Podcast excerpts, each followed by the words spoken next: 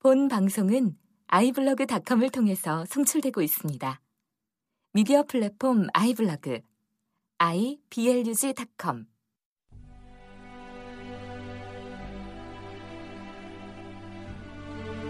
주권방송 시대의 징표입니다. 오늘도 한국 마사회가 개장한 물론 임시 개장한 것입니다만 용산 화상 도박장 문제를 다루어 보고자 합니다. 예, 이 운동의 그 반대 입장에 서고 있는 성심 여중고 어, 교장 김유록 수녀님과 또 대책이 공동대표 맡고 계신 분들을 모셨습니다. 어, 무엇이 문제이고 또 앞으로 어떻게 그 해결해야 될지 또 말씀을 들어보겠습니다. 함께 참석하신 분들 소개하겠습니다. 저는 신성국입니다. 네, 저는 최민석 신부입니다. 네, 저는 한국정치연구소 이원영입니다. 네, 저는 김유록 수녀입니다. 저는 용산 하산 경마 도박장 추방 대책위 공동 대표 김경실이고요. 학보 뭐 중에 한 분입니다. 네, 반갑습니다. 한 분입니다. 네, 그래요. 그 이제 제가 이 방송 진행을 준비하면서 음, 오마이뉴스에 이런 우리 김유록 소녀님 그 인터뷰 기사를 좀 봤는데 어, 마지막 그 내용이 이런 말씀에서 어, 한번 이거 낭독해드리겠습니다. 누군가 말했다. 학교 앞 용산 화상 경마장은 육지의 세월호다라고. 세월호 참사가 이윤의 눈이 먼 어른들이 벌인 사고라면 학교 앞 화상 경마장 역시 돈벌이에 눈먼 기업과 도박꾼들이 빚어낸 비참한 결말이라고 할 수 있다. 어른들, 특히 청와대에 있는 성심 졸업생 박근혜 대통령, 저는 대통령이라는 말을 빼겠습니다. 박근혜의 처절한 반성과 현명한 판단이 필요한 시점이다. 이렇게 기사가 되어 있는데 우리 김유록 수녀님께서 그 수도자로서 이런 그 사회 문제 또 이런 사회 어떤 그런 중요한 이슈 이렇게 앞장서고 있는데 일부 그 보수 꼴통들의 수도자나 성자들이 이런 사회 문제에 참여하면은 왜 종교인이 또 수도자 성자들이 예, 성당에 앉아서 기도나 할 것이지 이런 사회 문제에 참여하고 이렇게 시끄럽게 하냐라고 이런 우리가 질문을 많이 받습니다. 우리 수녀님은 수도자 입장에서 이런 문제 이렇게 앞장서는 이유는 뭡니까?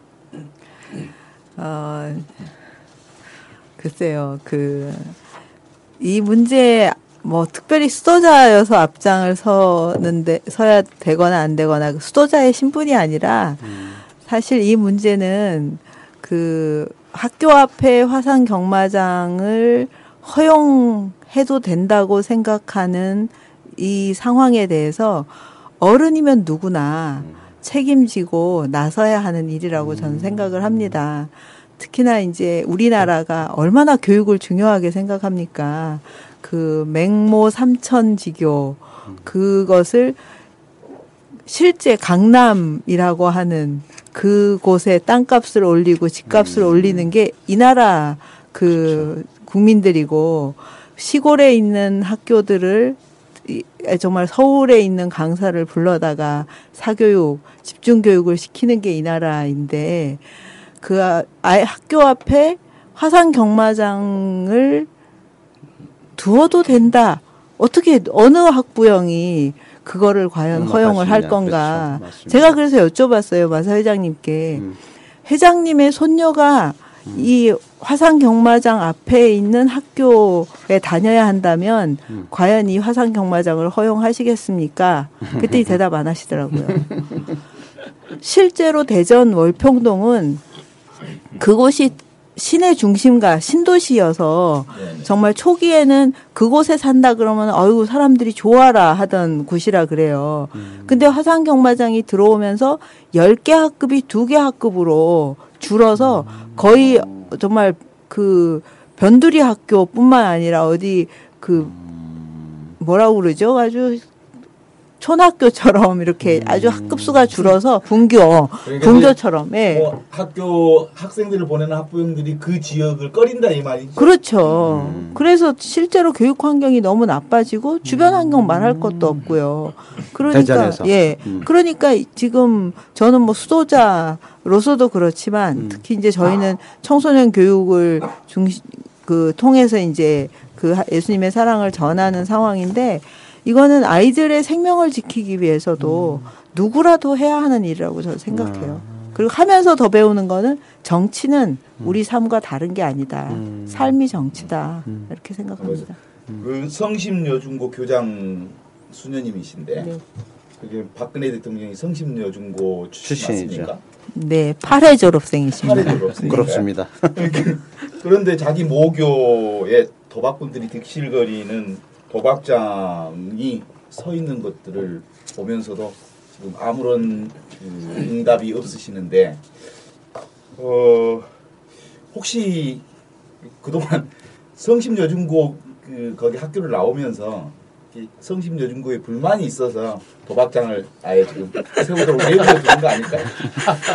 양심이 있을까? 아, 저는 그렇다고는 생각하지 않고요.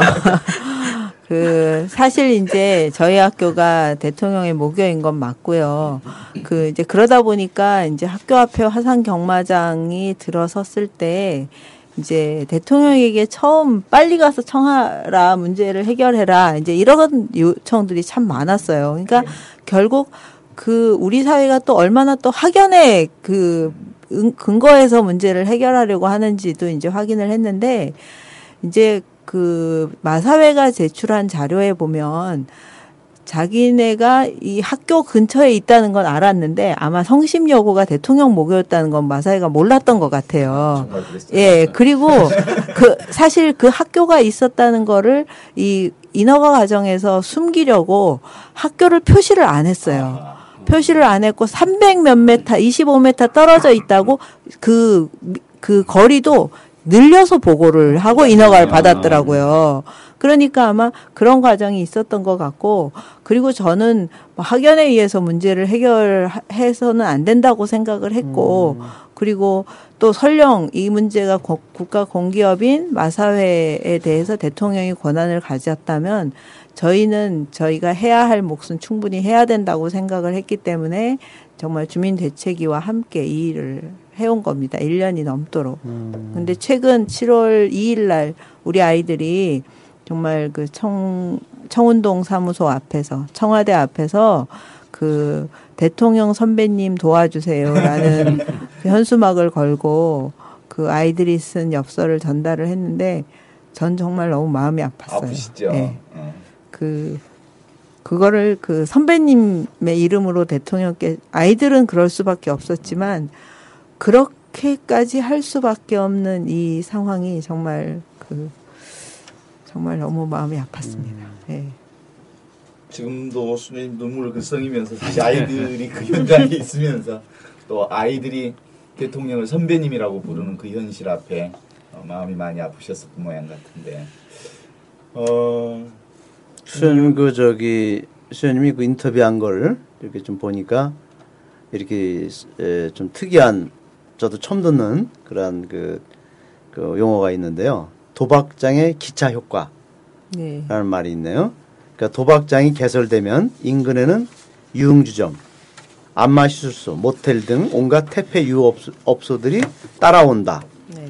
예, 도박 전문가들은 이를 두고 도박장의 기차 효과라고 부른다. 네. 그래서 이게 이제 하나의 예를 들어서 아까 수님이 말씀하신 대로 대전 월평동 에서 이제 그런 현상이 일어나고 있다고 그 대표적인 사례인데 대전 월평동에는 지난 1999년 그 화산 경마장이 생긴 이후 그런 유흥 시설이 밀집되고 네. 교육 주거 환경이 완전히 악화, 악화됐다 이렇게 실제로 그런 사례가 있습니다. 그죠? 또 학교가 어열 10학급이 음? 그한 학년이 10학급인데 3학급으로 네. 많이 줄어들고 그래서 폐교 위기에 몰리는 학교도 있다고 하고 정말 생각보다 좀 심각한 이런 그 어? 현상들이 일어나고 있는데요. 지금 이제 이게 그 화, 용산 화상 경마장이 지금 시작됐지만 앞으로 이것이 그저 불보듯이 뻔하네요. 월평동처럼 네. 그렇게 이제 발 어, 이제 바뀔 거라는 것이 그죠. 네. 우리 주민 입장에서는 어때요? 지금 그런 것에 대한 우려가 크죠. 아, 그렇죠. 그리고 이제 그 말씀하셨던 그 기차 효과라는 거 네. 있죠. 이거는 굉장한 그 효과거든요. 음. 그래서 이런 민감한 시설을 개설하려면 그 지역 사회와 충분한 협의를 거쳐야만 사실 음. 그렇죠. 되거든요. 네. 그 기차 효과가 주민과 그리고 이제 거기는 학교가 근접해 있으니까 학생들한테 피해 있는 네. 거를 굉장히 큰 문제거든요. 음. 이거는 정말 큰 문제고 목숨을 바쳐서 이거를 아. 저기 막아야 되는 그런 큰 사안인데도 조차도 음. 그 충분한 협의를 거치지 않았어요. 그래서 이런 거는 그 이해가 첨예하게 대립되는 그런 사안일수록 철저한 공론을 가, 음. 저, 거쳐야 될 만이 이게 이제 우리가 또 주민과 그다음에 마사회가 그다음에 그렇죠. 정부하고의 그 마찰을 음. 좀더 이제 그 적게 하면서 효율적으로 해, 해야 되는 그런 일이거든요. 음. 그런 것들 하나도 안 하고 이제 그 정황도 우리는 확보도 못 하고 이제 무조건 되고 이거는 시범 개장부터 하려고 하는 그 이 마사회 음. 이게 굉장히 큰 문제인 거예요. 그리고 이제 그 기차 효과라는 거는 뭐냐면 그 주변을 잠식을 하는 거잖아요. 주거 환경에 이게 들어오다 보니까 아무리 지금은 그 건너는 상업 지역이고 그 건너는 지금 저기 6차선, 12차선이 있다고 그랬지만 주거 발 날린 짐승이 상업 지역에만 있겠냐고요. 그렇죠. 그리고 주거 지역에 있는 사람들이 주거 환경에 있는 만 가겠냐고요. 맞아요. 상업 지역은 주민이 필요해서 건너가는 그런 곳이거든요. 그렇기 때문에 이게 점점 점점 잠식을 하게 되잖아요. 음. 그러면 주거 지역이 완전히 이거는 황폐가 되는 거는 음. 이거는 불보듯이 뻔한 거고 그게 왜 다른 지역에서도 그런 게 굉장히 많았는데 꼭 여기 와서 시범적으로 해야 되는지 그거 자체를 저희는 이해를 못 하겠는 음. 거예요. 저희 선생님 한 분 재밌는 분이 계셔가지고요. 그 구글 지도를 해갖고 월평동을 이렇게 확대하신 거예요. 그리고 주변 가게마다 다 전화를 하셨어요. 네. 그래가지고 그 상권이 마사회에서 화산경마장이 들어오면 상권이 살아난다고 주민들에게 얘기한다. 그래서 그게 들어오고 괜찮아졌냐 이렇게 다 그 지역 가게들에게 다 전화를 해보시고 부동산에도 이제 물어서 내가 그 옆에 상가를 하나 내려고 한다 이렇게 물어보셨대요. 그랬더니 그 옆에 상가들이 그게 들어와서 일반 사무실이 아니라 이 사람들이 주말에만 이 예, 예. 이용을 하는 데다가 실제로 그분들은 그, 그 주변의 음식점들을 이용을 안 한대요. 그리고 편의점만 조금 되는 정도고, 그리고 실제로 주민들이 그, 거기에 들어오는 바람에 딴 데로 다 가니까 주변 상가들이 그 이용도가 확 떨어져서 지금 다 떠나가야 된다고 거기 들어오지 말라고 그렇게 알려주셨다 그러더라고요. 그 그, 정도 상황이면 다, 대충 다 알겠네요. 그럼요. 그 도박장이 온다고 해서 지역 경제 활성화 효과가 있는 게 아니다라는 아니다. 정도는 상식이 있을 것 그렇죠. 같은데. 예. 그렇죠. 거기는 금토일이기 때문에 오히려 공동화 현상이 일어나는 그렇죠. 거죠. 주중에는, 예, 예, 주중에는. 그렇게 그렇게 되는데 그 이제 일부 상인이 그쪽으로 이제 그 마사회가 들어온다는 것 때문에 그쪽이 들어와서 찬성을 하는 상인들이 세 분이 계세요. 딱세 집. 근데 그 한 집은 거기에서 식당을 하시는 분인데 어, 그 경마지를 팔 수 있는 그런 혜택의 특권이 있었나 네. 봐요. 그분은 결사적으로 찬성을 하는 거예요. 근데 네. 왜냐면 그건 결론적으로 뭐냐면 자기의 사, 저기 생업인 거잖아요. 그렇죠. 생업이 음. 그 마사회하고 이권이 있는 사람들이잖아요. 네. 그런 사람을 제외하고는 사실은 그저 충분하게 거기에서 찬성할 이유가 하나도 없죠. 그러니까 마사하고 직접 다이렉트 예, 관계가 예. 있는 이 사람은 찬성하고 찬성. 있을 네. 테고. 그런 건 있을 수가 있어요. 사실은. 근데 그 사람은 지금은 식당을 하고 경영을 하고 있는 사람이에요. 그럼 지역 경제 효과는 그렇다 전치더라도 그 과, 용산구의 세수 효과도 있다고 그러는데 어떻습니까? 그러게요. 그래서 저기 제가 지금 조사를 해봤어요. 그래서 이제 그 용산구에 그 재정에 지역 단체에 많은 도움이 된다고 주장을 하고 있거든요. 그래서 제가 보니까 레저세 교부 그러면 연간 1억 원에 불과해요. 근데 이제 용산구의 2004년 그 총 예산이 2,900원에 비하 900억 원에 비하면 사실 이가 3,000분의 1 정도밖에 안 되잖아요. 예. 근데 이게 마치 그 주민들을 위해서 자기네가 그 세수가 많이 거쳐지는 것처럼 그런 그렇게 얘기를 하는 건데 이거 이런 그 약간의 그 불편을 간수하면서도 큰 재정적 이익을 얻게 되는 것처럼 주장하는 거는 그 마사회가 굉장히 그 주민들을 우롱하는 거죠. 그리고 사실은 주민들은 이 사실을 모르고 있어요. 그리고 그게 들어오면 세수가 많이 거쳐져서 용산구에 큰 혜택이 있구나 이렇게 생각하고 있는 거거든요. 근데 1억은 사실은 생각해 보세요. 그 용산에 3천분의 1 정도의 그 예산에 밖에 안 되는 그 1억을 가지고 용산 구민들이 이렇게 큰 모험을 해야 되는지. 오히려 훨씬 그로 인해 갖고 그 파괴되는 가정이나 그로 인해서 생겨나는 어떤 가정 폭력 혹은 실직 혹은 이런 그 주변 유흥업소들의 성행 이런 거는 구청이 지금 행복도시 뭐 혹은 교육도시 용산구 이렇게 얘기를 하는데 실제적으로 그런 이미지를 오히려 손상시킬 뿐인 거죠. 실질적인 도움도 안 되고. 그리고 저기 한 명의 그 도박 중독자가 생김으로써 그 어떤 그 대학의 교수님이 이거를 연구를 했는데요. 수, 한 명의 도박꾼이 생기면서 그 주변에 22가구가 함께 그 넘어지는 그런 효과가 있대요. 그러니까 한 명으로 한 명으로 인해서 한 명이 물귀신 예, 그래서 22가구를 가구를 망치는 예, 파괴시키는구나. 파괴시키는 건데 이 1억 때문에 우리 용산 구민이 그런 모험을 해야 되는지 그것도 사실은 의문스러운 거예요. 그리고 정확하게 우리 용산 구민들이 알아야 되는 거예요. 이런 게 이렇게 있다는 거를 그리고 1억이라는 거에 대해서 정말 1억을 강조하고 싶은 거예요, 저는. 음, 지난 1억이 음, 지난 1월 6월 28일과 29일 마사회의 기습 개장 과정에서 그 어, 입장객들하고 이렇게 어, 부딪히는 상황들이 있었다고 그러는데 네. 그때 그 욕설도 오가고 그리고 그로 인해서 그 대책 학부형 그리고 지역 대책위원회들이 뭐 기절도 하시고 병원에 입원하시기도 하시고 어 그랬다는데 실제로 싸움 자체가 마세아회와 지역 대책위원회 싸움이라고 하는 게 어떤 의미로 보면 그 음? 골리앗과 다윗의 싸움처럼 사실은 좀 쉽지 않는 싸움이 아닐까 싶은데 어떻습니까? 아, 우선은 6월 28일 개장을 했었고요. 그리고 마사회는 그 저희가 마사회하고의 반대 측하고의 싸움을 시킨 게 아니라 그 경마 고객군 뭐라 그러지? 고객, 어.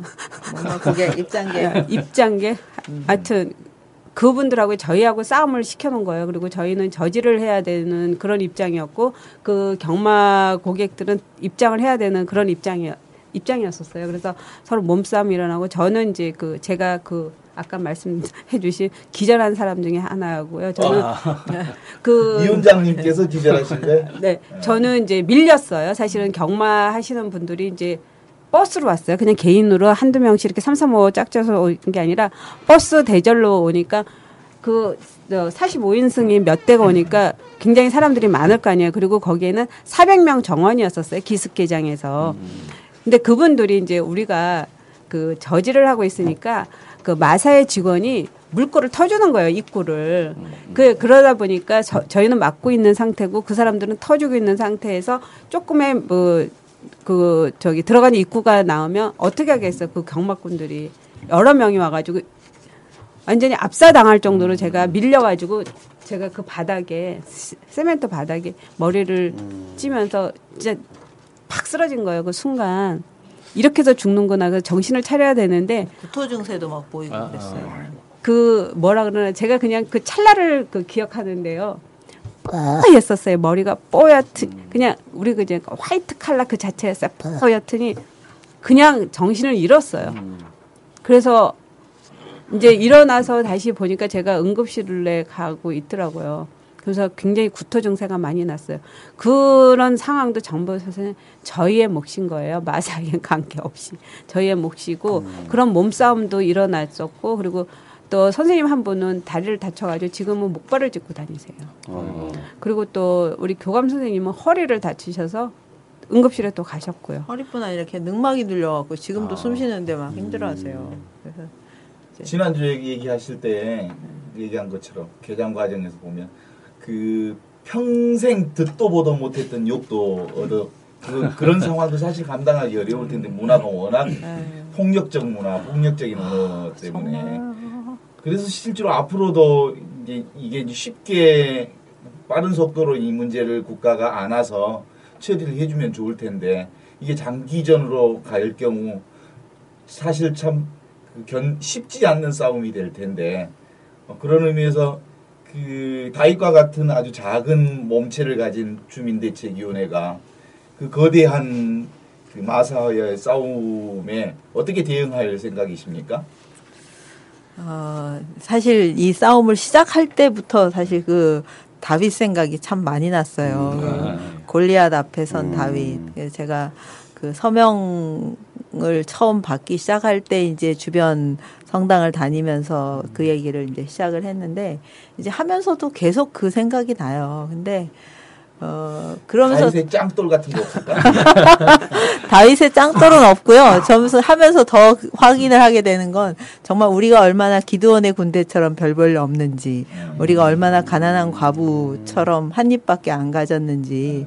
그래서 그 제가 저희 어머님들에게 그렇게 할 때마다 가끔 그 루카복음 21장 음, 그 읽어드리는데 그 루카복음 21장이 그 가난한 가부의 헌금부터 시작해서 이제 너희 뭐 주변 사람들이 다 너희를 박해할 것이며 반대할 것이며 뭐 이제 그런 그 내분의 과정들을 이제 함께 지냈는데 그 구절 맨 끝에 인내로서 생명을 얻으리라 이렇게 돼 있는 거예요.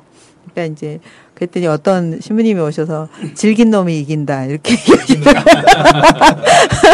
그래서 지난 겨울 그 어려운 시간들을 지내면서 저희 어머님들이 사실 수, 이제 그 천막에서 수세미를 뜨기도 하고 또 이제 주변 그 성공의 신부님이 오셔서 젬베 강의도 해주시고 또 어떤 때는 꽃꽂이 강의 그 기타 수업 뭐 이런 것도 이제 천막에서 이제 저희가 했는데 그야말로 이렇게 즐기면서 오래 할 수 있는 방법들을 지금 찾는 중이에요. 그래서 수세미를 뜨, 뜨고 판매를 하면서 그 2천 원밖에 안 되는 수세미를 팔면서 그거 가지고 저 건물 사시겠다고 우리 어머님들이 이제 그랬는데 아무튼 끈기 있게 끈기 끝까지 예, 할 겁니다. 질긴 놈이 이긴다고 네, 그러니까 네, 아무튼 그런 각오로 이제 네. 계속 해야 되실 텐데 네. 무대책이 음, 대책입니다. 계속해서 그 얘기를 하면 네. 법으로 문제하자 그 문 방어하잖아요. 합법적이다 절차에 하자가 없다. 따라서 계속 진행되는 실제로는 실질적으로 문제가 너무나도 다분한데 법적으로는 하자가 없다는 이유로 이 문제를 제기했을 경우 그 법률 개정안이라든가 법적으로 이것들을 이렇게 그 변화를 시켜줘야 할 운동들 법률 개정 운동이라든가 이런 것도 지금 진행하고 있는 중입니까? 네, 사실은 국회에 이 관련해서 11개 법안이 지금 올라가 있어요, 상정. 근데, 어, 사실 국회의원님들께 이 법안들에 대한 처리를 정말 간절하게 부탁을 드리고 싶은데, 뭐, 우리 요즘에 국회가 좋은 법은 한 번도 통과되는 법이 없습니다라고 어떤 국회의원이 저에게 와서 얘기했어요. 근데 이제 그렇지만, 그래도 아무튼 지금 이와 관련해서 학교 보건법, 또에서 이제 그 200m를 250m로 뭐 아니면 1km, 2km로 늘리자는 그런 법안들도 있고 또 이제 마사회 문화 집회 시설을 위락 시설로 바꾸어서 규제를 적용해야 된다는 것들도 있고 그래서 관련 법안들이 전체적으로 한 11개 정도 올라가 있어서 정말 이 법, 법안에 대한 어떤 구체적인 검토 이런 그 빠른 시일 내에 어떤 결의 적용 이런 것들이 되기를 정말 간절히 바라고 있습니다.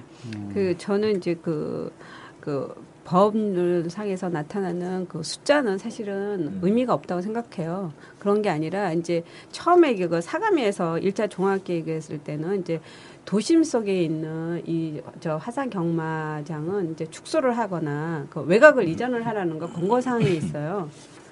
그런데 이제 사실 2차에서는 이사 저 2014년 1월에 2차 종합계획에서는 사가미에서 이 말이 쏙 빠져 있어요. 어, 이것도 사실은 좀 문제가 되기 때문에 이 법에서 1km 이내 뭐 250, 뭐 500, 어떤 의원은 뭐 2km 이렇게 됐거든요. 사실 이거는 숫자는 사실 의미가 전혀 없고요. 이거는 주거 지역이나 도심에서는 반드시 이거는 외곽으로 이전을 해야 된다고 저는 생각하고 있어요. 그래서 이런 그, 그 법에서도 그냥 숫자로만 저기 대응을 하지 말고 이 사행 산업이나 이런 되게 도박 같은 이런 사업은 반드시 외곽으로 이전을 해서 그 접근성에 대해서 좀 더 심도 있게 생각했으면 하는 그런 바람이 좀 있어요. 그러니까 그런 전반에 관련해서 실제로 지금 정치인들의 관심은 어떻습니까? 아, 사실 저희 뭐 여론에 많이 올라와 있긴 한데요. 우리 사회가 워낙 큰 일들이 많아가지고 이게 잘 이렇게 잘 안 올라오는 거예요. 안 올라오는데 이제 다행인지 불행인지 마사회가 그 기습 개장하는 바람에 이 문제가 사실 좀 아, 커지기도 했어요. 커지기도 했는데 이제 아이들이 뭐 청와대 시- 그 기자회견도 하고 국회 그 항의 방문도 하고 또 자체 집회를 하는 과정 안에서 이제 그 뭐 지난 4월 세월호도 있었지만 아이들도 이제 국회 그 단식 중인 유가족도 방문을 하고 오늘도 이제 그 세월호 100일 째인데 그 유가족들이 국회에서 서울 광장 걸어가는 길에 저희 아이들이 중간에 이제 지지 겸 연대로 이제 함께 그 길에서 함께 만나서 만나는 시간을 가질 건데요. 어, 그, 이런 과정들 안에, 어, 전체적인 그 논의가 더 필요한 것 같아요. 그래서, 어, 전국 도박 규제 네트워크에 대한 음, 문제도 또 저희가 같이 얘기를 하고 있고, 어, 그리고, 어, 정치권에서의 관심은 이제 뭐 세월호에 워낙 지금 특별법 지금 초점이 맞춰져 있지만 세월호와 다르지 않은 문제라는 생각을 합니다. 저는 예. 돈을 우선으로 하는 우리 사회에 이런 것들에 대해서 생명을 더 중요하게 여겨야 하는 그 어떤 가치관들을 우리 모두가 국회의원들이 특별히 국민의 대표인 분들이 더 의식하고 법안들을 처리해 가셔야 되지 않을까 싶습니다. 저는 이 용산 이 화산 경마장 이걸 보면서 어떤 생각이 좀 들었었냐면요. 혹자들은 아마 이런 얘기를 할지도 모르겠다 이런 생각이 들었습니다. 왜 님비 현상이라는 말 있지 않습니까? 예. 네, 네. 예, 그렇죠. 네, 네. 그- 그러니까 내집 지역은 주변에는 안안 돼. 된다. 네. 뭐 그런데 이제 그 다른 지역은 괜찮아. 그, 그렇죠. 이제 그 다른 사람들이 볼 때는 이 용산에서 이 화산경마장 개장하는 걸 반대하는 분들을 보고 저 님비 현상처럼 하는 사람들 이렇게 생각할 수도 있을 것 같은데요. 전 요 문제가 굉장히 좀 중요하게 이거 좀 극복해야 되는 문제가 아닐까 이런 생각을 좀 해봤습니다. 이게 아까 또 말씀하시기를 이 용산 화산경마장은 육지의 세월호다 이런 말씀하셨는데요. 사실은 세월호 유족들에 대해서도 이미 이제 그 비슷한 게 드러나기 나타나기 시작을 했는데요. 세월호 특별법은 뭐 어마어마하게 유족들이 무슨 뭐 국가로부터 배상을 받고 무슨 뭐 추- 무슨 엄청난 추모 공원을 짓고 뭐 이게 굉장히 국민 세금으로 그렇게 해준다. 근데 사실은 그냥 교통사고 당한 사람들 아니냐 뭐 이런 식의 이야기가 이미 SNS에서 좀 떠돌아다니고 하긴 한데 전 이런 사례들을 보면서 그, 아, 또 신부님은 또 대통령처럼 안 붙인다고 하셨는데, 저 어쨌든 그나저 이제 저 박근혜 대통령이 자기 입으로 하신 말씀이 있습니다. 제일 대표적인 얘기가 이제 적폐라고 네. 하셨는데, 여러 가지 적폐가 우리 사회에 많이 있죠. 근데 이제 적폐 중에 하나가 제일 중요한 문제라고 저는 생각하는 게요. 상식적이지 않은 것, 그러니까 돈이라든가 기타 다른 이유 때문에 정말 귀중한 사람의 생명, 뭐 이런 정말 귀중하게 다뤄야 될 가치를 돈이라든가 다른 문제 때문에 다른 것을 앞세우는 것. 이게 사실은 이게 비상식적인 거잖아요. 그렇기 때문에 그런데 이런 점에서 봤을 때 그냥 상식의 눈으로 보면 그 주거 밀집 지역이고 바로 그 학교가 있고 이런 곳에 다른 시설도 아닌 그 화산 경마장이 들어온다. 이게 상식적으로 일단 납득이 안 되고 누구나 다 누구나 다 그러면 안 되지라고. 예, 생각하는 예. 문제란 말이죠. 비상식의 정상화라는 말을 거의 입에 달듯이 하고 살으셨으니까 이거야말로 비상식을 그 정상화 시켜야 할 아주 중요한 문제 중에 하나죠. 그렇죠. 저는 그리고 이게 은연 중에 이걸 님비 현상 이렇게 생각하면 안 된다고 생각하는 것이요.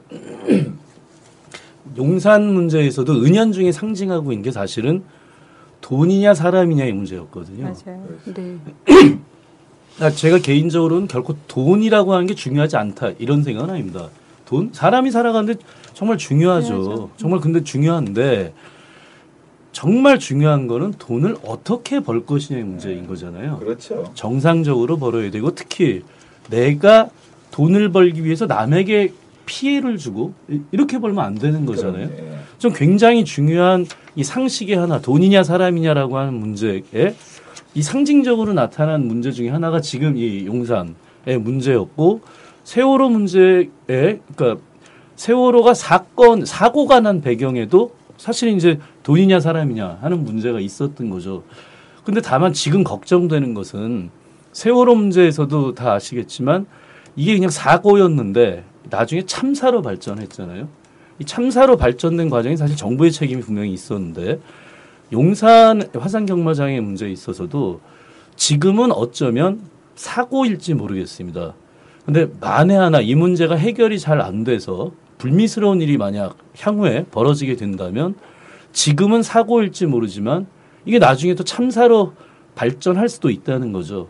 좀 그런 면에서 정말 지금 누구나 다 4월 16일 이후로 대한민국이 그 이전과 이후가 발- 달라져야 된다라고 얘기를 했는데 바로 그 달라져야 되는 문제 중에 하나가 저는 이제 용산 화산 경마장 문제도 있다라고 생각을 하고요. 정말로 돈이냐 사람이냐 여기에서 좀 사람을 선택하는 사회로 바뀌는 일종의 그 시금석 중에 하나로 이 문제를 바라봐야 되지 않을까 이런 생각을 좀 해봤습니다. 네, 저는 그 아까 말씀하신 그 님비로 비춰주는 경에서 성향이기 때문에 저희도 사실 많이 고민을 했었어요. 그래서 저희는 이제 그 그렇게 보이는 사람들한테는 이제 뭐냐면 학생들의 학습권이 이제 보호가 먼저 돼야 된다. 그 그러면 이제 그 그게 뭐냐면 그 우리가 지금 하고 있는 그 용산 화산 경마장을 이제 입점을 반대를 하고 그러는 거는 뭐냐면 핵심적인 가치를 보고 있다면 그거는 학습 학생들이 학습권이거든요. 그래서 제 34조 1항에 보면 모든 국민은 인간다운 생활을 할 권리를 가진다. 그리고 사항에 국가는 노인과 청소년의 복지 향상을 위한 정책을 실시할 의무를 갖춘다고 이렇게 돼 있잖아요.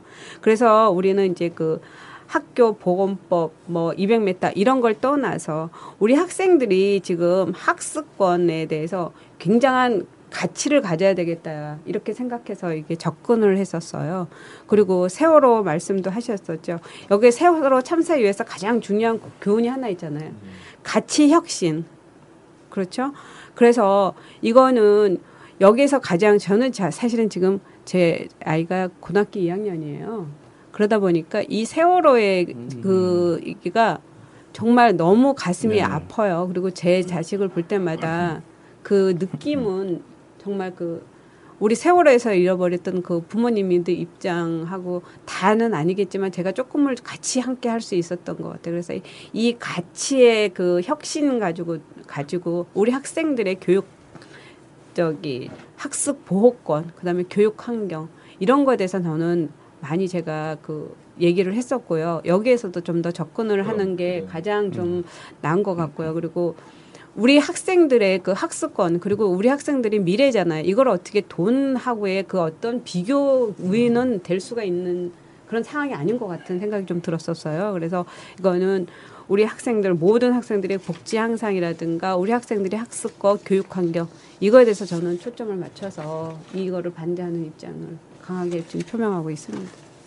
그런 그런 관점에서 계속 진행되어지는 이제 체험이 이게 이제 화산 경마장이 들어와서 이제 시범 운영이 되면서 지속될 경우 그 나타날 수 있는 그 병폐나 사회적 스트레스가 얼마나 클 건지 대충 지금이 여기 용산만이 아니고 이미 지내왔던 과정들을 통해서 일정 정도 검증이 됐잖아요. 조직 폭력배들의 네, 네, 증가, 뭐 길거리 오토바이들의 무한 증가, 소음의 피해, 소매치기 증가, 뭐 사창가가 자연스럽게 유입되면서 자살 중독으로 인한 자살률의 증가, 주차난 주민들의 스트레스, 더 나아가서는 극심한 교통체증, 그리고 그에 따른 개인정보 유출에 따른 그 수많은 사람들의 이제 정신적 피해까지도 이제 이어지면서 이런 모든 것들을 예측한다면 도시 도심의 화산 경마장은 반드시 반드시 그 외곽으로 유 요각으로 이전시키고. 이동시키거나 아니면 사실은 도박 산업을 재검토해야 할 어, 시기가 아닌가라는 생각이 드는데 이러려면 근본적으로 사실은 많은 시민들의 참여가 없고서는 이 문제를 그 함께 풀어내기가 참 어렵지 않습니까? 이게 주민들의 호응도 앞으로 그 주민들의 참여 과정들을 어떻게 함께 엮어낼 생각들이 있으십니까? 우선은 그 이제 저는 이제 우리가 종교인 음. 입장에서 어 종교라는 것은 이 사회를 더 정화시키고 그렇죠. 예. 그리고 더 사람들 윤리적으로 도덕적으로 더 이렇게 좀 깨끗하게 자꾸 이렇게 만들어 가주는 게 종교 역할이라고 봐요. 기능이고 그렇다면 이제 지금 개신교 단체에서 예, 예, 예. 거기 지역에 있는 목사님들도 함께 참여하고 있고 그죠? 또 천주교에서는 이 천주교는 그 이 지역마다 교구가 있어요. 그럼 여기 용사는 서울 대교구 관할이거든요. 그러면 서울 대교구의 교구장이 염수영 추경인데 그 염수영 추경은 얼마나 이 문제에 대해서 관심을 갖고 있고 또 벌써 이제 1년이 지났는데 예? 얼마나 여기에 대해서 좀 이렇게 좀 예, 어떤 교구장으로서 그런 또 이렇게 좀 어, 행동하고 있는가 목자로서 저를 그 우선 우리 수녀님께 한번 에, 서울 교구의 입장이 있는가 좀 묻고 싶네요. 도움을 좀 받으셨나요? 아,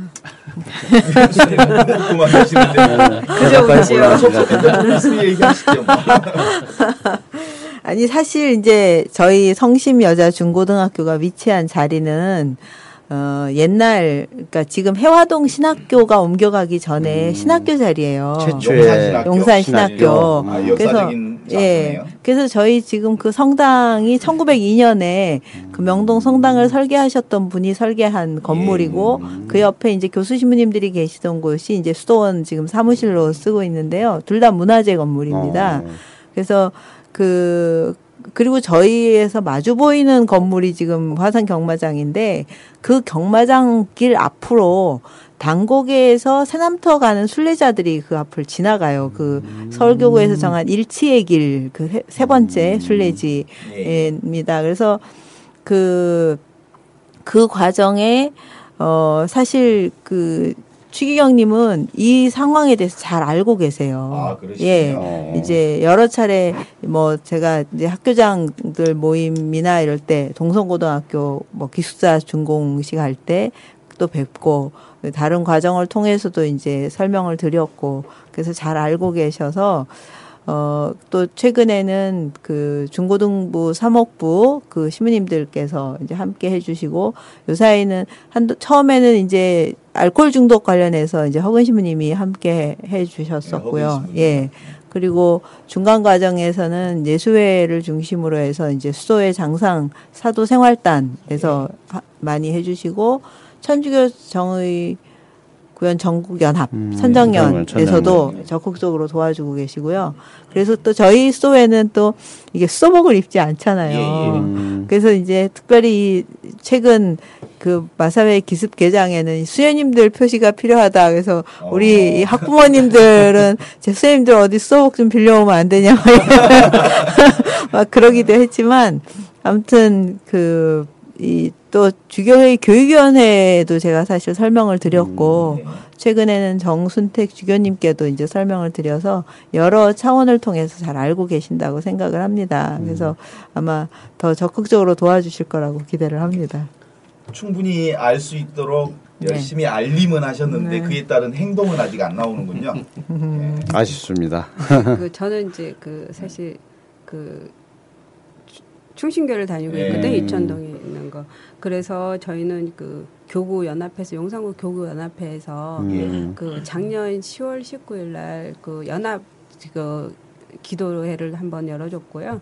지난번에는 이제 그 마사회 앞에서 예. 그 충신교회 이전호 목사님이 이제 그 어, 주도를 하셔가지고 음. 그 연합 예배를 또 들어주셨었어요. 그리고 이제 그 밖에서 그러니까 음, 한 길거리에서, 500명 정도 길거리에서 했고요. 큰 힘이 되셨네요. 네, 예. 그리고 매주 금요일 날은 그 용산에 그 신창 제일교회라고 있어요. 그 예. 홍중기 목사님이 11시부터 항상 기도회를 해주세요. 매주. 이게 작년 8월 달부터 했으니까 거의 1년이 다 됐죠. 그래서 그 이제 여러 단체에서 뭐 저 우리 성당이나 이제 일반 기독교나 이렇게 해서 굉장히 많은 힘을 주세요. 그런데 이 힘도 이제 동력을 받으면 더 큰 힘이 될 텐데 아직까지는 크게 이제 많이 안, 안- 안 알려져 가지고 조금씩 조금씩 지금 그 하고 있어요. 그래서 그, 음.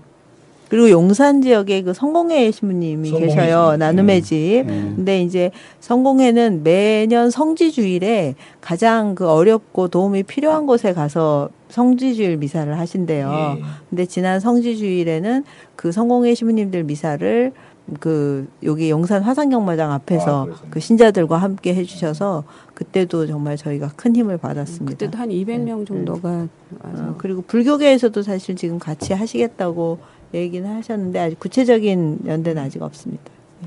일단은 종교계 쪽에서 함께 하려는 움직임은 네, 있으신데. 어, 아직은 이제 구체적으로 결합하기는 네. 음, 아직 시기적으로는 네, 함께 할 수는 부족, 없는 부분이고. 부족한 부분들이 좀 있죠. 예. 네. 어, 그다음에 이제 학부형들의 연대는 주변 학교가 지금 성심여중고만 있는 게 아니고 네.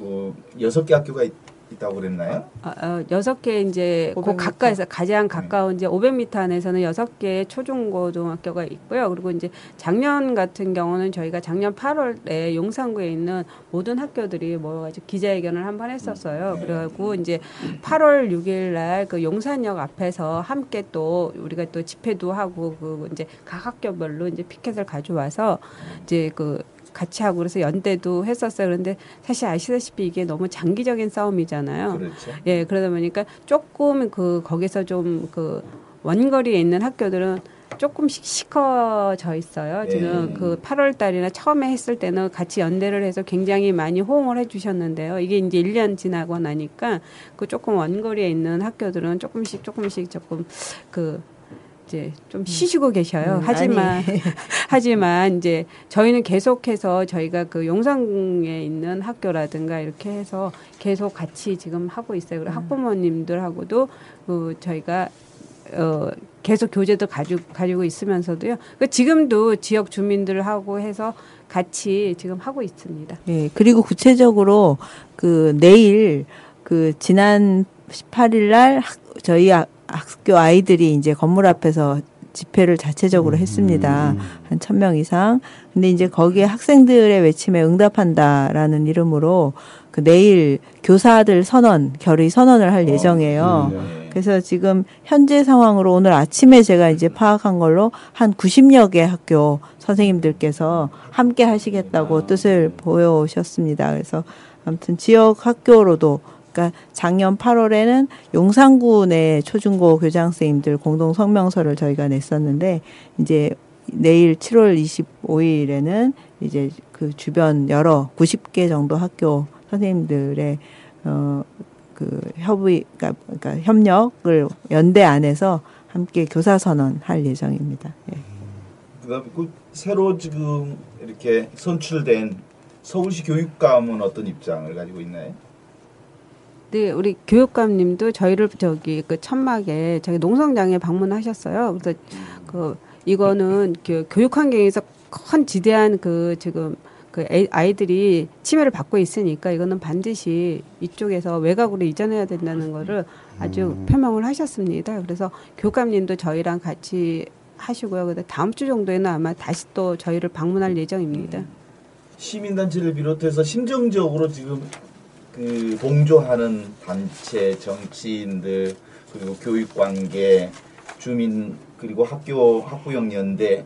아무튼 내면적으로는 내부적으로는 심정적으로 지원하는 세력들은 꽤 많이 있는 것 같은데. 네, 네. 여기 지금 보면 이제 정치에서는 뭐 일단은 용산구에 우리 국회의원님이 진영 새누리당의 진영 국회의원도 함께 하시고요. 그다음에 새정치민주연합의 그 원내대표 박영선 그 원내대표뿐만 아니라 을지로위원회 그리고 우원식, 예. 우원식 그 국회의원님들 하고 그다음에 장하나 국회의원 네. 여러분들이 저희랑 같이 연대해 주시고요. 그리고 이제 뭐 우리 구청장님, 성장현 구청장님도 또 이거는 그, 아, 국민이 있어야 구청장이 있지 않냐. 그리고 주민이 반대하는 것에서는 반드시 접어야 된다고 이렇게 강하게 또, 어, 어제 정도, 어제에서 서울 신문에 또그 저기 기사를 내 주셨고요.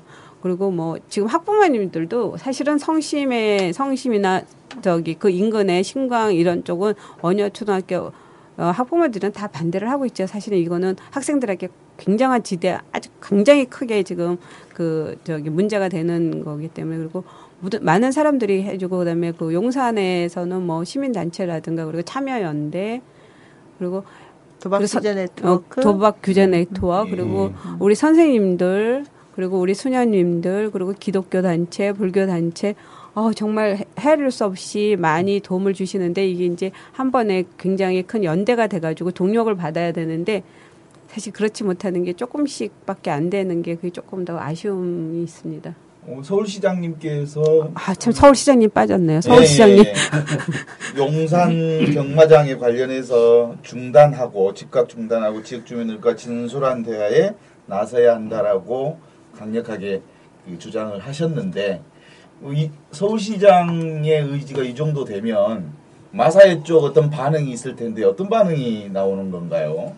어때?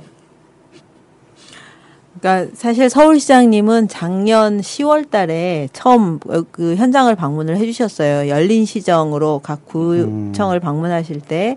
그리고 그 선거 기간 동안에도 이제 오셔서 반대 의사를 표현을 하셔, 하시, 하셨는데, 성, 어, 임기 전에 지난 5월 달에, 그러니까 작년 10월 방문의 약속으로 서, 이거를 재검토하지 않으면 서울시 10개 화상 경마장에 대해서 재검토를 하겠다 하는 그 약속을 지키셔서 5월 달에 연구 용역을 시키셨다 그래요. 조사 거- 전체적으로. 아, 그렇구나. 그리고 그 결과가 9월 달에 나온다고 합니다. 예, 지금 연구 중입니다. 그래서 이제 그 아마 그리고 지난 주말에 방문을 하셔서 분명하게 이것이 이전 철회되어야 한다는 것을 의사를 표명을 하시, 해주셨어요. 예. 상당한 압박이 될 텐데 네, 그렇죠. 어, 그럼에도 불구하고 사실은 그 그에 대한 응답 자체에 마사 회장이 표명했다고 그러는데 그 응답이 어떻습니까?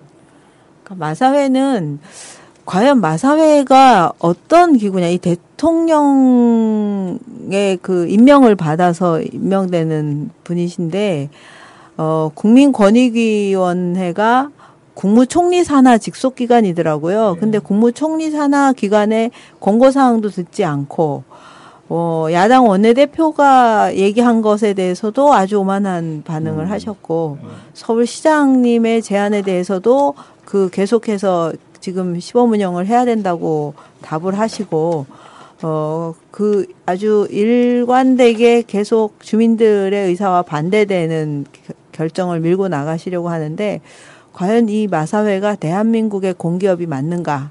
어, 이런 질문이 자꾸 들고 그게 현명관 회장님의 개인적인 결정인지 아니면 정말 국가 공기업 마사회가 어, 국가 기업으로서 하는 일인지 이게 좀 의심스럽습니다. 네, 그리고 이제 그 그리고 나서 요즘 최근에 그 마사에서 최근 보도 자료나 답변 내용을 보면 굉장히 격앙돼 있어요. 어. 그좀 전투적인 것 같아요. 그 전하고 음, 비교했을 음, 때 음. 이제 이런 거 보면 그.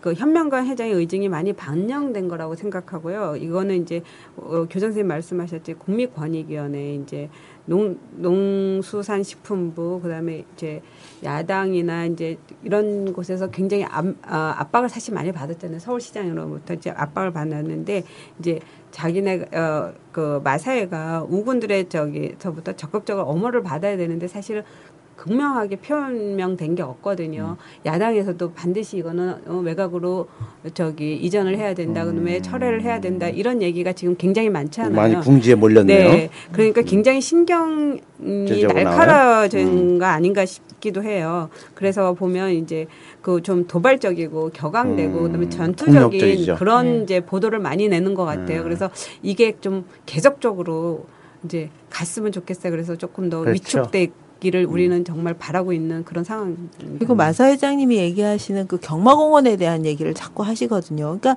사실 뭐 저희가 반대하는 건 경마공원을 반대하는 건 아니죠. 아닙니다. 네네. 근데 우리나라에는 경마공원이 세 군데 있고 음. 세 군데에서 진행되는 경마를 지금 30군데 화상 경마장에서 음. 중계를 하는 거예요. 그러니까 사가미도 그 수입 자체도 화상 경마장에서 얻는 게 거의 70% 이상이기 때문에 네. 본장을 중심으로 운영을 해라. 그리고 수입률을 5대 5 정도로 맞춰라고 제안을 하는 건데 음. 회장님은 이런 문제에 대해서 꼭 경마공원을 내가 활성화하겠다고 문제를 이렇게 자꾸 피해 가시는 답변들만 하세요. 저희가 화상 경마장에 대한 문제를 분명하게 보시고 그 부분에 대한 해결책을 하셔야 된다고 생각해요. 시범 개장은 음. 마치 뭐 우리는 그 멋있게 꾸몄기 때문에 그 비린내가 나지 않는다. 어, 좋은 종이에다 쌌기 때문에 그 안에 생선이 아무리 들었어도 비린내가 나지 않을 거라고 답하는 것. 혹은 그게 뭐 시범 3, 3계층밖에 안 하니까 아주 썩은 생선이 단 한 점이기 때문에 파리가 몰려들지 않는다. 이런 그 말도 안 되는 일을 하시는 거라고 저는 생각합니다. 그리고 그 저희가 보면 이제 도박 중독 이런 유병률 있잖아요. 그게 79.6%가 하상 경마 도박장이 음. 그 유병률이 그 정도 되거든요. 근데 사실 현명관 회장님 같은 경우는 이 마사회를 처음부터 이렇게 지켜보면서 된 게 아니라 사실 우리가 얘기하는 그 낙하산 그런? 임명돼가 네. 인사로 돼가지고 된 거잖아요. 그래서 그 유병률 같은 것도 굉장히 이게 그 화상 경마 도박장에서 많이 일어나서 79.6%면 굉장히 큰 거거든요. 그리고 이제 그 항상 뭐, 뭐, 이게 레저다. 뭐 적당히 하면 레저고, 심하면 도박이고, 뭐, 사고 안 나면 고하고, 사고 터지면 폐쇄하고.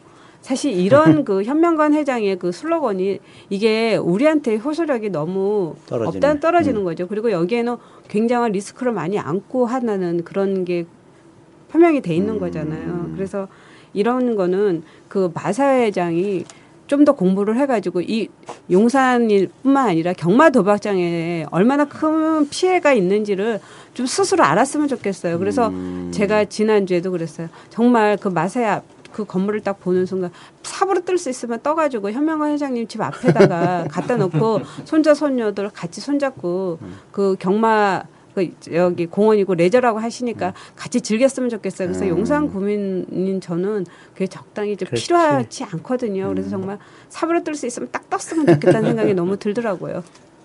이게 경마장 자체가 지금 얘기한 것처럼 그분들의 피해를 몰라서 하는 지금 진행하는 것 같지는 않고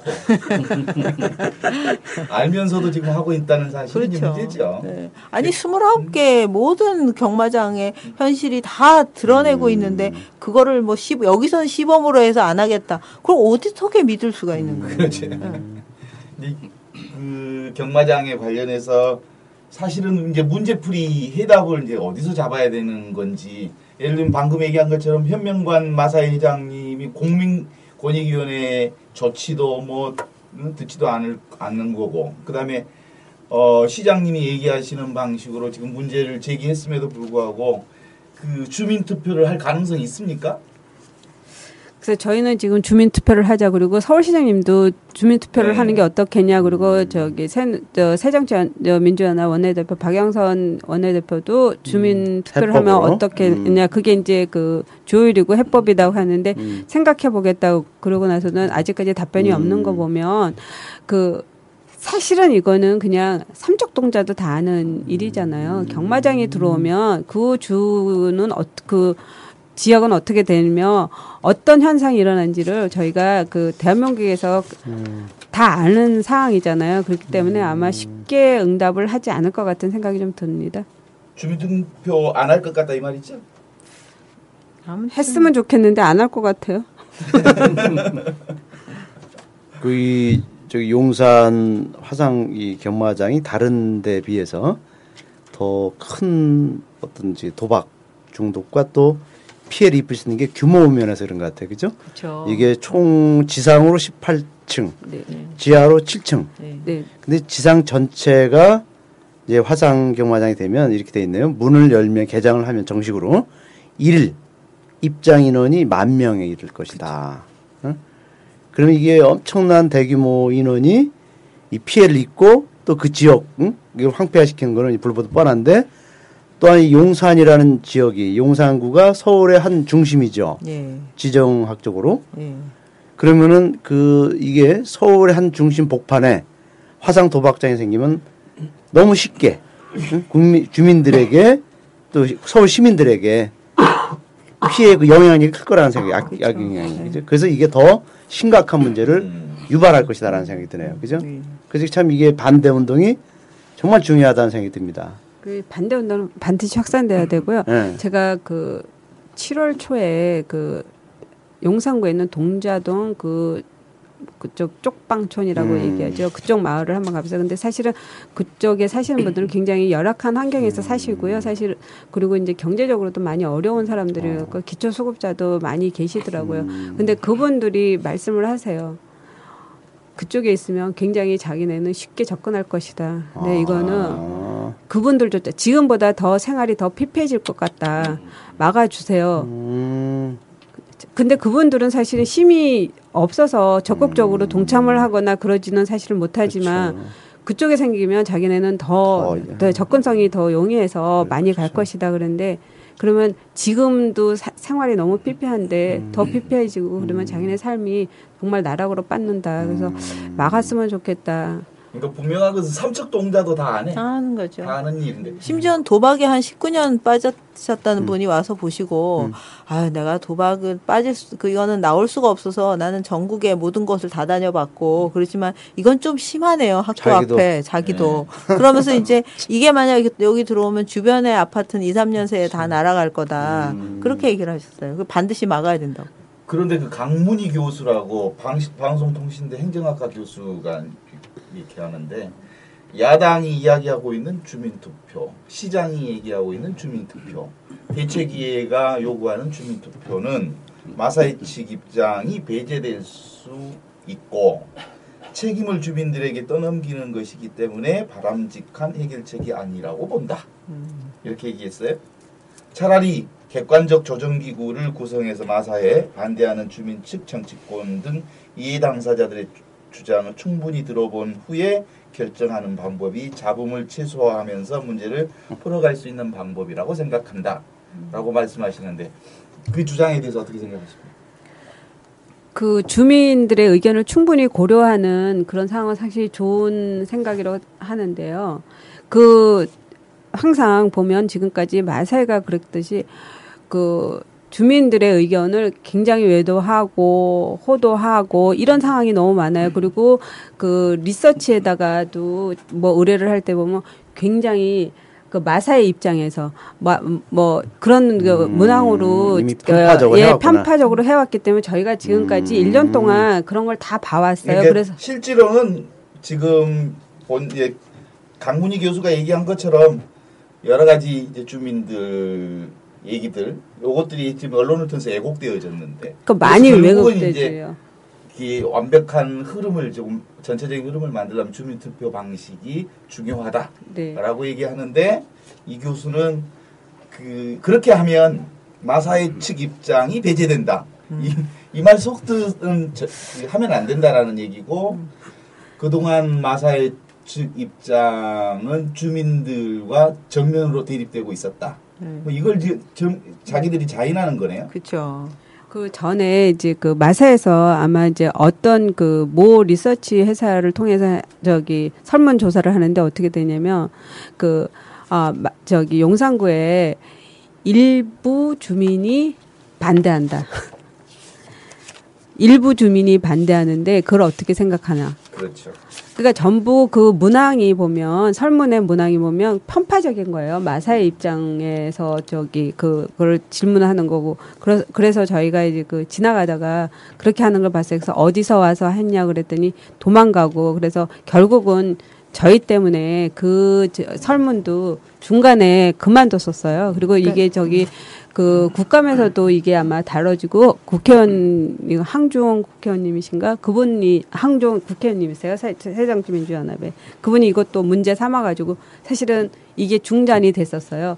그렇게 됐기 때문에 국민의 정확한 그 의견이라든가 이게 반영이 안 된다는 게 저희가 가장 무서운 거죠. 왜곡되고 호도하는 그런 게 지금 마세가 지금까지 했었던 일이고 마세는 항상 그랬었다고 저희는 이제 그냥 어, 믿고 그거는 저희가 돈으로서 막을 수 있는 힘이 없기 때문에 정확 주민 의견을 듣자는데 예. 어, 주민 투표를 하면 마사회 측 의견이 배제된다. 그러니까 이제 마사회는 지난번 지금 얘기하시는 그 여론조사를 3,500만 원을 들여갖고 긴급하고 비밀리에 수행해야 한다고 1월 달에 한번 했었습니다. 예. 그 이제 그러면서 동시에 이제 지역 홍보도 거의 뭐 3,800만 원, 그러니까 거의 한 7천만 원을 들여서 주민 홍보와 이 설문조사를 한 적이 있었어요. 그리고 최근에는 다시 이제 그 설문조사를 또 한 번 했는데 그거는 마사회가 이제 그 25개층 가운데 6개층을 그 주민 시설로 하려고 한다. 그래서 주민들이 어떤 걸 하면 좋겠냐 하는 의- 걸로 설문조사를 한다고 했지만 실제로는 그 주민들에게 그, 그 공간을 연다는 것은 잠재적인 도박자들을 양산하는 수단일 뿐이라고 저희는 생각을 하고요. 이 과정에서 결국 주민들의 그 본래적인 의사를 수렴을 하려면 지금 현재 시범 개장을 중단을 하고 그리고 주민 대책위에 대해서 요 지금 제기한 가처분 바- 영업 방지 가처분을 철회를 하고 그리고 대책위와 원점에서 다시 논의를 해야 된다. 그리고 주민 투표를 뭐 수용할 수도 있고 안 할 수도 있겠지만 저희가 요구하는 건 반드시 주민 투표라는 방식이 아니라 주민들의 의견과 동의를 우선으로 해서 마사회가 이 일을 진행해야 된다. 그것이 공, 공기업이 이 일을 들여올 때 원래 제일 처음에 했어야 하는 일이고 그리고 지금 우리가 그것을 대, 공기업에 요구를 하는데 뭐 여러 가지 이유로 주민 투표를 할 수 없다 혹은 그렇게 회피하는 것도 말이 안 되고 그리고 뭐 또 어떤 조정이라고 하는 얘기를 하, 한다고 하더라도 그건 역시 원점에서 양자 간의 어떤 공정한 입장에서 논의되어야 한다. 저는 이렇게 생각을 합니다. 예, 그리고 저희도 그 이제 주민 투표가 이, 이 문제를 해결하는데 이제 최적 해라고는 생각하진 않아요. 하지만 그 이제 마사회가 영업 허가 과정에서 주민 동의는 고사고 주민들과의 대화를 통해서 문제를 해결하겠다고 약속을 했었거든요. 그리고 이제 아까 저기 얘기가 나왔던 국, 저, 그 국, 국, 어, 국민권익위원회 경마장 시설의 이전 경고도 지금 무시했었잖아요.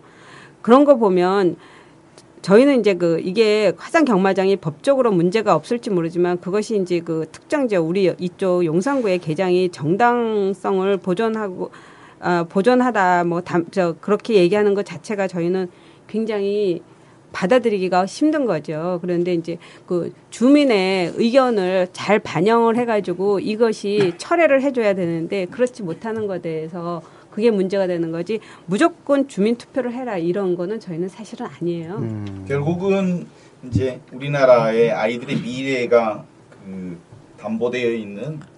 어, 교육 환경과 주거 환경을 지켜낼 수 있도록 어, 국가 국민권익위원회 의결대로 용, 용산 화산 경마장 입점을 철회하는 것. 그 다음에 그 화산 경마장 이전 승인을 즉각 취소하는 것. 더 나아가서 그 새롭게 어, 학교 앞 화산 경마장을 막기 위해서 국회에 발의된 법안들을 조속히 통과시켜서 교육 환경을 분명하게 지켜내고 주거 환경을 지켜내는 것 이것이 어, 지금 우리 화산 경마장이 어, 요구하는 중요한 요구 사항이지 않겠어요? 네, 그제 생각에는 이제 그 서민들의 삶을 도박 도박으로 파탄으로 이끌고 아이들의 학습권을 파괴하고 주민들이 불안하게 만드는 이런 사람을 그 막무가내로 밀어붙인다는 것은 그 현 정부가 국민의 행복 시대라 그러잖아요. 그 그런 것을 그런 슬로건이 국민의 불행 시대로 가는 길이 아닌가라고 생각이 되는 거예요. 그래서 이 점에 대해서 그 관성대로 법 따지, 따지지 말고 근본적인 가치 중심으로 그 정부가 좀 조속히 결론을 내려줬으면 좋겠다는 그런 바람을 좀 가지고 있습니다. 맞습니다. 예, 종교는 사회 악과 맞서 싸우는 도덕적 집단이 되어야 합니다. 그 누구보다도 이런 화상 도- 경마 도박장 반대 운동에 앞장서야 될 사람들은 예, 종교의 성자들이 되어야 합니다. 그러나 천주교 서울 대교구장 그리고 그 관할 지역 본당 신부가 무감심 내지는 또 소극적이라고 하니 참 실망스럽습니다. 그럼에도 불구하고 세상을 아름답고 건강하게 바꾸려는 양심 있는 시민들이 행동하는 것이 참 중요하다고 봅니다. 아이들의 교육을 걱정하고 주민들의 삶을 지키려는 용산 화상 경마 도박장 추방 주민대책위원회 여러분들의 운동에 저희들은 함께 마음으로 또 행동으로 적극 지지를 보내면서 반드시 철폐되기를 또 기대합니다. 오늘 귀한 시간 내주셔서 진심으로 감사드립니다. 감사합니다. 감사합니다.